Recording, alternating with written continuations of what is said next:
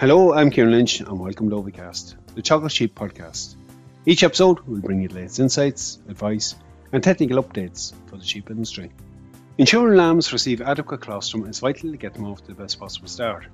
Making sure you always have adequate supplies is the starting point for this. We're joined by Professor Tommy Boland to discuss this in more detail in a two-part special. In this first part, we focus on the factors that influence colostrum production in DO.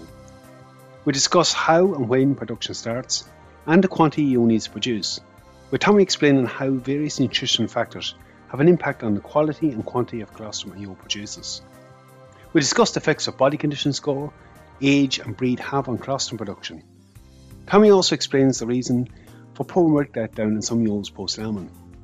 Finally, we finish up discussing the importance of getting management right, not only to ensure adequate colostrum production, but also to set the ewe up for early lactation. We start off, however, with Tommy explaining the various functions of colostrum.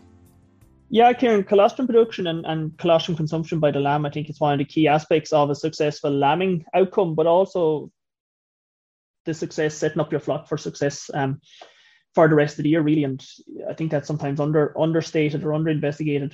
If we look at what colostrum is the first milk produced by the ewe after she gives birth, and it's a number of really important functions in the lamb. First of all, if we think of that colostrum, it's a really rich energy source for the lamb. And when the lamb is born, it needs to generate heat quickly. And if it doesn't generate that heat, it won't survive. And colostrum provides the fuel and the energy to allow it to generate the heat. It's also essential to support the health of the lamb and the immune system of the lamb. Again, when the lamb is born, it has no immunity to any disease it faces in the environment into which it's born into. And the only way it can acquire that immunity is through the consumption of the colostrum. And the colostrum contains the antibodies or the protective agents that will help that lamb to fight off the disease-causing agents in the environment. Number three then, and again, this is a really important function.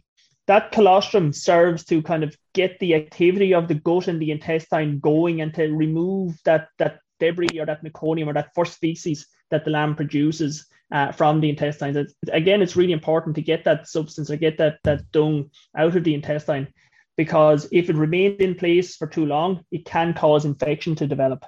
And then the fourth important function, or another important function, is that the ewe having colostrum present and the lamb suckling that colostrum, it's really important to allow that bond to develop between the ewe and the lamb, which will, set up that lamb for survival once your animals are turned out, or if they're born in an outdoor environment, that it gets them to bond straight away. To start with the basics, when does colostrum production start in ewes? So we're feeding ewes in late pregnancy. When does the colostrum production kick in?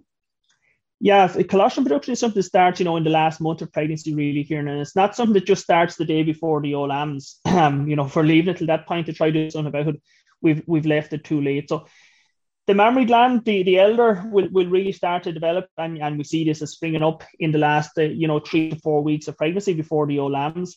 And during that window, the actual nutrients that are present in colostrum, they start moving in to the mammary gland or start moving into the elder from the ewe's own circulation. So it's the last 3 and 4 weeks, that's when colostrum production begins to take place in the ewe. So that's when we really need to target our nutrition so that we have the opportunity to provide the ewe with the nutrients that she requires for that colostrum production, so there's enough there when the ewe lambs down. Just speaking about enough there, there's perhaps no harm just to re-emphasise again the quantity of colostrum that ewe needs to produce. Yeah, of course, and that's really important. From our work in lines over the years, we would have seen that for each lamb the ewe produces, she'll need about a litre of colostrum over the first 24 hours of life. So if she's given birth to a single, she'll need to produce 1 litre. If she's given birth to twins, you're looking at 2 litres, and obviously triplets, you're looking at the in around the 3 litre mark. So it's a substantial energy and nutrient output by the ewe. It's probably something we underestimate quite a lot, and we'll probably come back to it in the latter half of the podcast when we talk with the lambs. Look, at quantity is one thing, quality is the other, and here's where nutrition has a big impact on it. Why does it matter so much, Tommy, and how does nutrition or that ration we use in late pregnancy influence the quality of the colostrum we produce? Yeah, and this is a really detailed question, Kieran, and we could have a whole podcast on that question just by itself, but if you look at what colostrum is in the first place, colostrum is a really nutrient-dense substance. It's full of energy, it's full of fat, and it's full of proteins or amino acids. And all of those are they're nutrients that need to be supplied by the diet. And if they're not supplied by the diet, unfortunately, the yo is going to attempt to use our own body reserves to supply those components into colostrum. So the first thing you look at is energy. The energy requirements of the yo will increase by about 80 to 100% as she goes from mid-pregnancy into late pregnancy. And if we're looking at our indoor housing systems, you know, we're looking at supplying concentrate supplementation to the yo in late gestation to actually meet that energy requirement. The vast majority of our silages won't do it for single bearing yos, and they certainly won't do it for twin bearing yos. So we need to look at feeding a concentrate in late pregnancy that has high quality energy containing ingredients. And at the moment, the best ingredients we have there are the cereal grains, barley and wheat and maize. If we don't supply that energy through the concentrate feeding, then the yo is going to utilize her own energy reserves or the fat she has on her back to try and make up the deficit. And, you know, my opinion at this stage is that we really need to keep that energy reserve for the yo in gestation so that she can actually use that energy reserve to produce milk to feed her lamb or lambs in the first, you know, 5, 6, 7, 8 weeks of life. Because that's the energy part of the conundrum. Protein then is the secondary, or not secondary, but protein is the second nutrient we need to be really conscious of. And with protein, what we see again is that the requirements in the yo's diet, again, they're pretty much double as we go from mid-pregnancy into late pregnancy. So we normally talk about, you know, offering yo's between 180 to 200 grams of crude protein per day. The reason why the crude protein requirement is so high in late pregnancy is A, the lamb is growing in utero or in the lamb bed, and that requires, you know, amino acids and proteins because the lamb is developing muscle and the various tissues in its body. But also, colostrum has an exceptionally high protein content itself. The protein content of colostrum is about 20%, that first colostrum the yo produces. So we need to supply that protein in the diet to allow that colostrum to develop and to concentrate those proteins, which are actually, in many cases, the disease-preventing agents present in the colostrum. It's not just total protein that we're concerned about. We need to focus on this particular type of protein, which is called rumen bypass protein. And without getting too technical on it, these are amino acids which are present in the diet, normally in the concentrate portion of the diet, which are not digested in the rumen, but they pass straight through the rumen without being broken down, and they become available for usage by the yo in the small intestine. And it's those bypass proteins which are really, really important in the production of the colostrum and supporting that colostrum production. And if we're looking at ingredients that offer good sources of that bypass protein, soybean meal is probably the best one we have currently available on the market. It's one time a year where you really have to invest in what we're feeding. Look, you touched on this already. There are other factors that influence colostrum production. So the nutrition is the major end of it. You mentioned condition. Has that an impact on colostrum production? Yes, it does. And particularly in situations where the yo is over-conditioned. So, and it's probably something that is overlooked.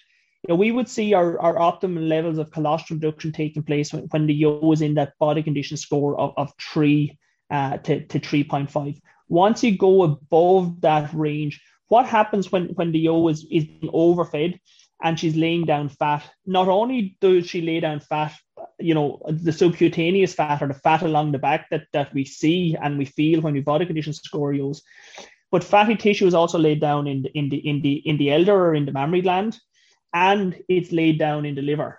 And the lay down or the deposition of fat in the mammary gland means that there are less, I suppose, cells there to produce colostrum and to concentrate the antibody. So your colostrum production is impacted from that perspective. And also when the fat is laid down in the liver, that can have an impact of basically reducing the functionality of the yo in total. The liver is like the engine which powers the animal. If that liver is not working to its optimum, the output by the animal is going to be reduced. And one of the ways we see that with the Yo1 late pregnancy is that she is slower to come to her milk. So you look at this Yo when she's in good condition, you say, oh, that Yo has been well fed and she should have lots of milk or lots of colostrum. And actually what you see in a lot of cases is that the Yo has very little or no colostrum produced at the time she needs it, so straight after she gives birth.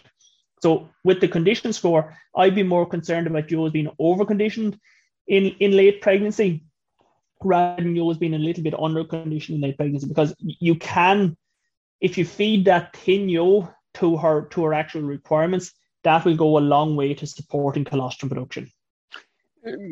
Probably two ends of that we'll just tease out a bit more. I'll come back to the over-condition Yo in a moment, but that thin Yo, Tommy, it's probably misconception too that we can put condition on them in late pregnancy. They will partition that energy that they've been fed if we meet the requirements more towards the lamb and lactation.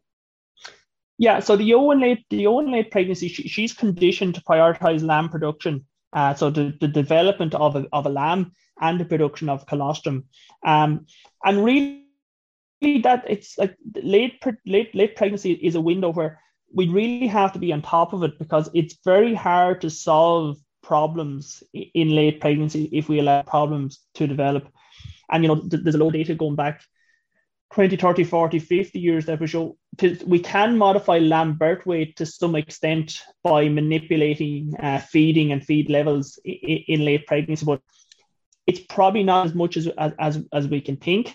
But at the same time, it's also very difficult to get that thin Yo to lay on a lot of condition in late pregnancy, because she's physiologically programmed to support the lamb and to support colostrum production. But what I would be looking at with those under-conditioned Yo's in late pregnancy here is to feed them to the requirements that they have, so that we're not mobilizing any more of that body condition in late pregnancy. And really, when we use that body condition in late pregnancy, we don't have it, or the Yo doesn't have it there to utilize to support the lamb in early lactation. And the Yo's requirements in early lactation are almost double what they are in late pregnancy. So it's a much more valuable resource to utilize in early lactation as opposed to utilizing it in late pregnancy. We can and we should be able to supplement the Yo in a much more controlled fashion in late pregnancy than we can in early lactation. Tommy, I digress slightly, and we'll come back to the overcondition bit in a minute. One of the other impacts that will inherently be there in flocks in terms of colostrum production is the age of the Yo. So our first lambers relative to older Yo's, there will be a bit of a difference there in their colostrum production potential. Yeah, absolutely. So if you look at those first lambers, let the Yo lambs in particular are hoggets, they're still developing, they're still growing, you know, so they have greater nutrient demands per unit of feed intake than the animals that are 3 and 4 years old. And we see this following through into milk production as well. So we certainly do need to, A, make sure we have our feeding programs for those younger sheep absolutely correct, and B, you know, be ready to intervene if some of those animals don't have sufficient colostrum produced at birth. Tommy, just to bring that to the other end of the scale, older Yo's and flocks, particularly the very old Yo's that may be compromised in other ways, will that have an impact on colostrum production? Anything that's going to compromise feed intake is going to compromise colostrum production, because feed intake is how the animal gets the energy into the body, and colostrum production is one of the ways it puts the energy or the nutrients out. So if you have problems with dentition, or if Yo's have maybe suffered a little bit of liver damage from liver fluke, or if Yo's are lame and they're not able to access the feed as you would like, all of those are going to impact on feed intake, which are going to knock on and have impacts on colostrum production. But the fact that a Yo is old by itself is not a major challenge, but if that age is impacting some other way that the Yo is functioning, like I say, let it be teat or persistently poor condition, then that will have a knock-on impact on colostrum production. And they're all issues really should be identified for extra attention anyway. Look, I know you've done some work on this previously, but there are some breed differences in colostrum production as well. Yeah, no, there are some breed differences which exist. And I suppose the first thing I say before I get into breed differences, I'm not a big fan of you know, comparing one breed to another. The first thing to get right is nutrition, regardless of what breed of sheep you have. Having a breed that's predisposed to greater colostrum production won't mean a thing if they're not fed correctly. But in our work, we've looked at, you know, Suffolk cross and Texel cross, you know, the primary, the most common commercial Yo's and lowland flocks. We've looked at the Belclare and the Clen and the mule, And the mule does come out a little bit on the negative side of the graph when it comes to colostrum production immediately after birth. So when we do our research work with colostrum here, and what we would do is we'd measure colostrum production 1 hour after the yogi is birth, 10 hours after the yogi is birth, and 18 hours after the yogi is birth. And what we see consistently over 25 years at this stage is that the mule ewe, or the Leicester cross ewe, but predominantly the mule ewe, she will have lower colostrum production immediately after birth. So in that 1 hour window immediately after she gives birth. But once we get to 10 hours and 18 hours, we see no difference in colostrum production at that stage. And when we monitor lamb performance, which is indicative of milk yield, there's certainly no issue with the milk yield of the mule ewe thereafter. It's just that initial window in the immediate period after birth. Now, if we were to measure those ewes at 2 hours or 3 hours as opposed to one, I don't know if that difference would exist. And lately, Tommy, like every other trait, there's probably as much variation within the breed as there is between the breeds. Yeah, that's why I said at the start, I'm not a big fan of comparing one breed to the next, because there is huge within and between breed variation. But on this particular one, we have seen it consistently being an issue with the mules over the years. Just something to be conscious of. Look, if we just come back to your earlier point about your condition, something you raised there was about milk letdown. And I think it's something anyone's been in a lambing shed is fairly familiar with. We've our ewe, turns up at lambing, we fed her out, she's in good condition, has two lovely lambs and a bag full of milk, but not letting it down. Apart from over condition, what's the process there that prevents that milk letdown in that initial couple of hours? Yeah, so this is, I suppose, where I guess a little bit more technical and hopefully still make it somewhat understandable. But when the ewe is pregnant, there's a hormone produced in the pregnancy process called progesterone, and progesterone is a hormone which maintains pregnancy. So what we see what happens at a cellular level in the ewe, in the run up to actually giving birth, those progesterone levels start to drop, and that's a signal for the ewe to give birth. Progesterone is also the hormone that inhibits milk production. You know, so it basically that's why the ewe doesn't start letting down milk, or it's one of the reasons why the ewe doesn't start to let down milk before she gives birth. With overconditioned ewes, as I mentioned earlier, what happens is that there is fat laid down in the liver, and the liver is the organ in the body which actually takes the progesterone out of circulation. So if that liver is over fat or is not functioning properly, the rate at which it can clear the progesterone is slowed down. So there is actually progesterone remains in the system for longer than it otherwise would if that ewe was in the optimum condition. And I'm sure people are saying, well, if the ewe has given birth, then the progesterone is gone. Yes, to some extent, but the threshold for progesterone clearance for birth is not as low as the threshold for progesterone to allow the ewe to commence milk production. So basically, the ewe has to get rid of more of the progesterone to let down milk than she does to allow her to lamb. I mean, fascinating insight now. Look, there's another element to this. We're talking a lot about feeding for colostrum. In some ways, we're also setting that ewe up for early lactation. So by having her in suitable condition, fed right to produce enough colostrum, we're also priming her for higher levels of milk yield during early lactation.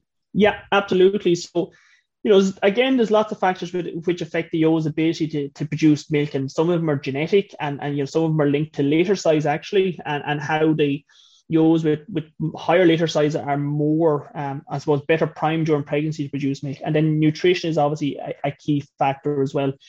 And the nutrition again comes in here in two spaces, Kieran, I think. Firstly, it's how the mammary gland develops. So, and every farmer knows this, when the ewe is dry, the mammary gland, you know, reduces in size, and the secretory tissue, or the actual cells in that mammary gland or in the elder that produce the milk, they die off for want of a better description. And those secretory cells, they need to reproduce or to be laid down again in the latter stages of pregnancy. And obviously that requires energy and protein. And if the intake of those nutrients is below optimum, then the mammary gland doesn't develop to the same extent. So it really doesn't matter how we feed the ewe after lambing, that she just won't have enough secretory cells there in the mammary gland to maximize milk production. As I've already mentioned, with the overconditioned ewe, some of that space in the mammary gland that would be occupied by Secretory cells or mid-production cells will be occupied by fat cells. And again, that Joe won't be able to optimize or maximize the milk production. That's the first part of the equation. The second piece of the equation then is around condition, and Joe's been above or below optimum condition. And again, if the Yo is below optimum condition, and I would be saying around a body condition score of 3 or maybe slightly higher at the point of lambing, if she's below that level, the amount of energy reserve that she has to produce milk is insufficient to allow her to maximize her milk production.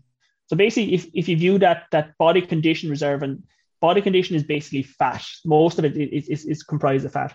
If you view that as money in the bank, and if you view early lactation as the time when the yo hits on hard times and she needs to borrow that money from the bank, if that money is not in the bank, if that condition is not there, the yo is not able to make that borrowing, and herself and particularly her lamb performance suffers as a result.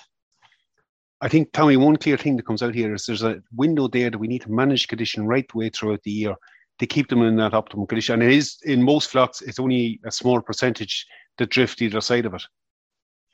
Yeah, and it's about having them. It's not about having them in what some people call good condition. And unfortunately, usually when I hear the term good condition, Kieran, it means fat. It's about having them in the correct condition as opposed to this term good condition. Tommy, fascinating insight from the old perspective. We might catch up with you again next week, and we'll look at colostrum from the lamb perspective. Really appreciate your insights on that, though. Thanks, Kieran. Okay, we're going to finish the episode up at this point. As Tommy is highlighted, how we manage yo has big influence on various aspects of performance, but in particular colostrum production. Tommy's going to join us again next week when we're going to look at colostrum from a lamb perspective, which I'd encourage you to listen into as it's very timely and relevant. That's it for me for this episode. Again, for any updates on the sheep program, keep an eye on our Twitter page at Chocolate Sheep. I'm Kieran Lynch. Thanks for joining us. Don't forget to subscribe and listen in to any of our episodes.